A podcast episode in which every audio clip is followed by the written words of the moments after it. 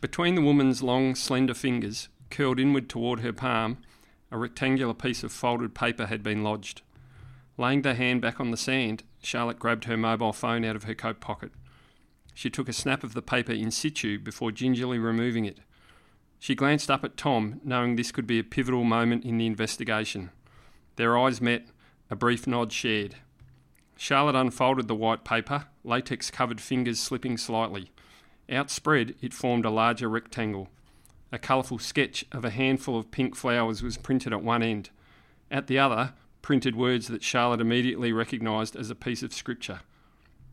Revelations 2:10 Do not fear what you are about to suffer.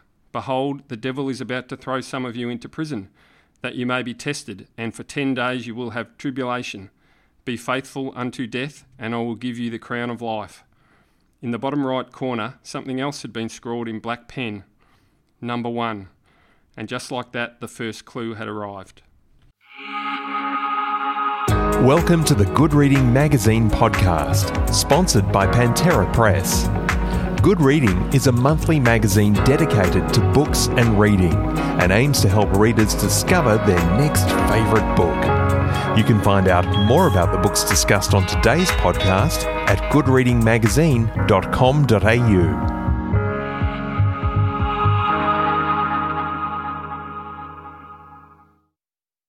Welcome back to the Good Reading Podcast. I'm Max Lewis, and today we're joined by David Hicks, better known by his pen name D.L. Hicks, whose debut novel, The Devil Inside, examines the line between good and evil and how circumstance can alter a person's life in the blink of an eye. David, thanks so much for joining us today. Thank you very much for having me.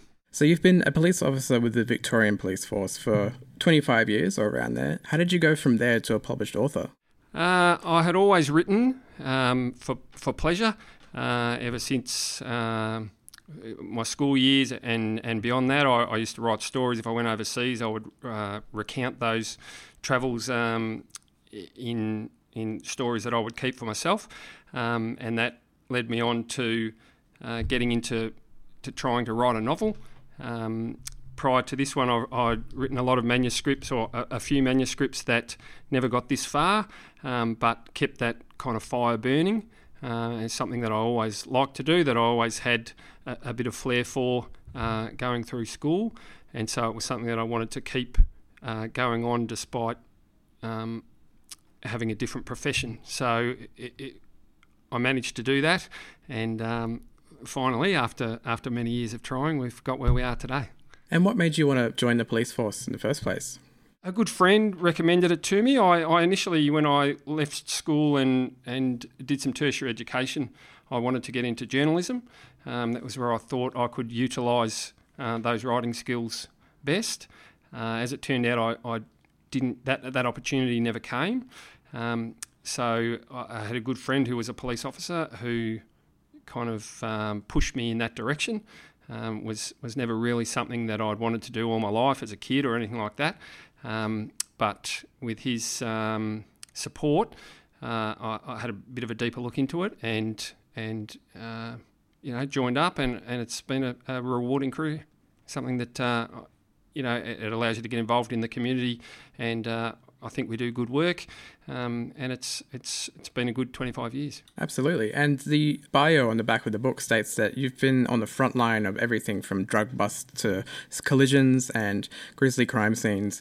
How did your experience in the police force influence the devil inside? Uh, I think it's it's probably influenced it quite a bit in terms of uh, the maybe the dialogue or the interaction between police officers and the, the way that a, an investigation may unravel. Nothing specific in, in, terms of scenes that I've attended that have influenced what I wrote about, more so probably um, the way colleagues interact, the way uh, management can interact with police officers on the front line, the way witnesses can interact with the police, and vice versa um, the way we gather, gather, evidence, the way a case builds up or falls apart uh, as time progresses. So it would probably be more along those lines than specific instances. But you know, as a police officer, you get to see uh, people in in the whole gamut of emotions from the worst day of their life to sometimes the best day of their life if, if you know, there's been a missing person that's been found or something like that. So you get to experience that whole gamut of of emotions from people. So I, I, think that can benefit your writing as well. And something that happens um, quite severely in the book and also in a lot of other crime novels and TV shows is how in a small town word can travel really fast and how that can hinder a police operation. Is that actually the case in real life? I think it can be. Um, certainly in the criminal kind of section of, of the community, I think in a small town, um, people can shut up shop pretty quick. Uh, so you need to be able to break down some barriers sometimes. And, and as a police officer, if you have a good rapport with people or you treat them well, um, despite what they may have done, uh, I think you can glean information that you may not be able to uh, if you weren't treating people in that way. So certainly in a small town. I, I, I, work in a small town, smallish town in, in Victoria, and so uh, we do experience that sometimes when, particularly if something serious happens, sometimes people don't want to cooperate with the police for, for whatever reason. They fear retribution or things like that. So building that rapport um, can certainly be beneficial. But yeah, I think it does happen. And in terms of the themes of the book, it deals heavily with the blurred lines between good and evil and the monsters that hide in plain sight. What is it about these themes that fascinate you? The thing that fascinates me probably the most is that in any kind of situation, we could all maybe turn into that person. So you don't know what you're capable of perhaps until you're put into a situation. So, if, for example, if your child was threatened or something happened to your partner, um, you know, we've all probably said at times, geez, if someone did that to my kid, God only knows what happens. Well, I think the book explores what can happen. Um, and so I think that's a really interesting place for for characters to develop how far they push that envelope. And obviously, in this book, uh, it gets pushed too far, um, but that's what kind of makes it compelling, I think. So I really like that uh, that whole issue of if this situation happened to me, do I have the potential to become that person? And you know, perhaps we all do deep down. Whether you actually act on that uh, becomes another matter. But I think we all have those feelings at times when things get a bit too much. And so you mentioned that a lot of the dialogue and uh, procedures of the book is influenced by real life. Um, were any of the characters influenced by real characters in your life? Not so much the characters themselves, perhaps things they say or the way they react.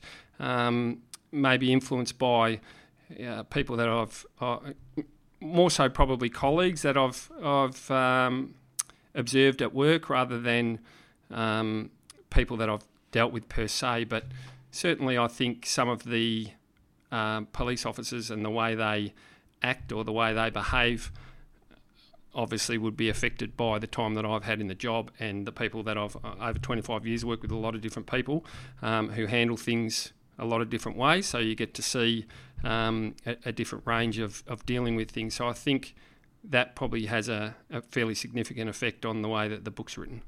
And is the setting of Gull Bay influenced in particular by certain small coastal Victorian towns that you've experienced? Yes, I think so. Um, I, I, like the fact that uh, not only is it a small coastal town, which um, is fairly popular, it seems, at the moment, in particularly in Australian writing, but I, I also like the added fact that it's isolated from the next larger town, so a couple of hours away, um, which means that you know potentially backup is that far away, but it also means that uh, when something bad happens in that town, everybody in that town knows that it's somebody within their community.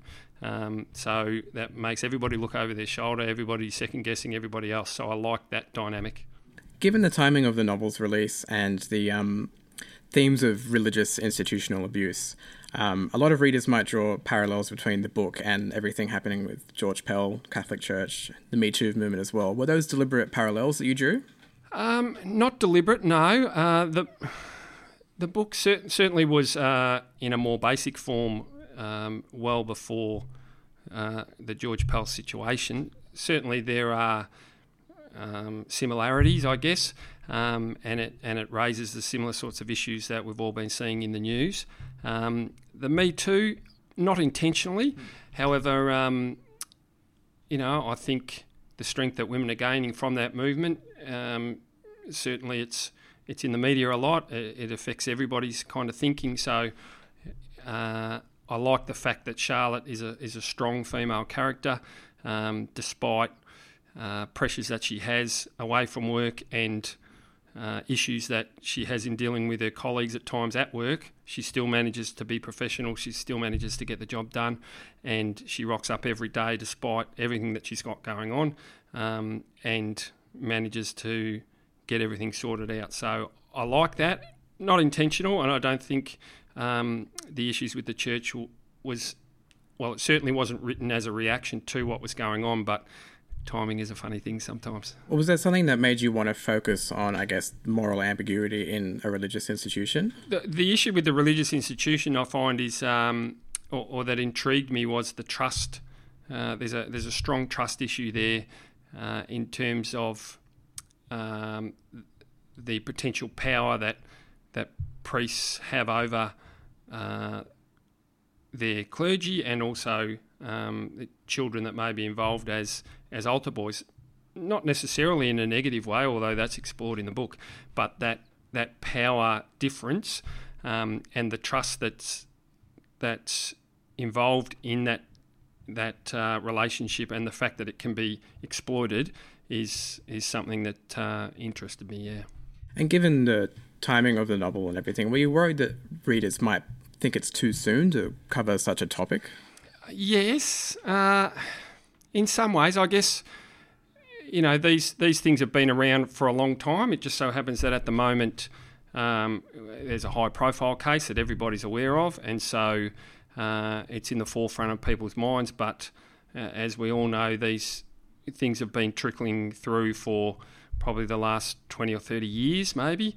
Um, and so I think it's an issue that uh, needs to be looked at. Um, and like I say, it, it, there was no deliberate timing in terms of what's going on.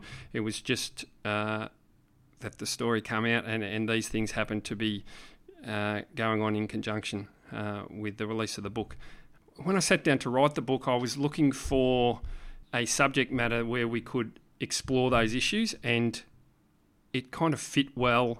As as dark as that topic might be, it, it fit well in terms of uh, something happening to someone as a as a youngster, and then being able to uh, gain retribution as an adult if that was the path that you wish to go down. And so, to construct a story like that, it, it fit well with that topic, which I understand it will be polarising. Some people may not like that, but um, it, it, was certainly not a, a, deliberate thing to explore it happening in the church. It just kind of fit. And so, what would you like readers to take away from the book overall?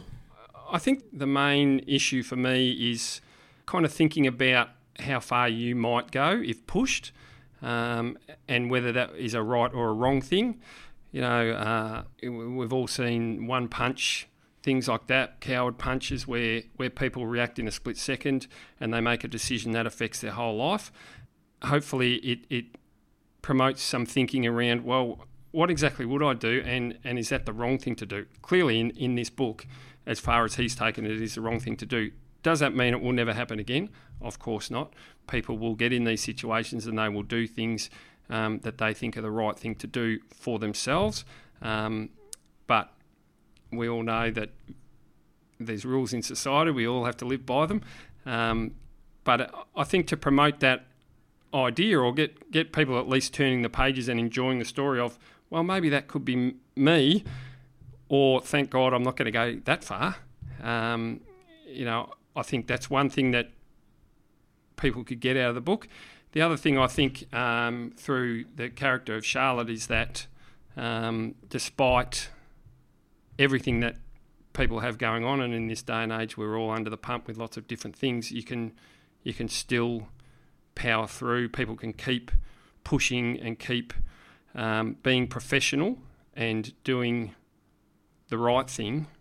You know, it, there's a bit of a uh, comparison there between what Charlotte does and what the the killer does. The killer takes an avenue that's clearly wrong, um, but is is what he thinks is the right thing to do. And Charlotte, on the other hand, does the right thing, which is the right thing to do. So I think, you know, you can get that out of it as well. And so, with your first book published, uh, what's next for your writing career? Um, I'm working on a second book.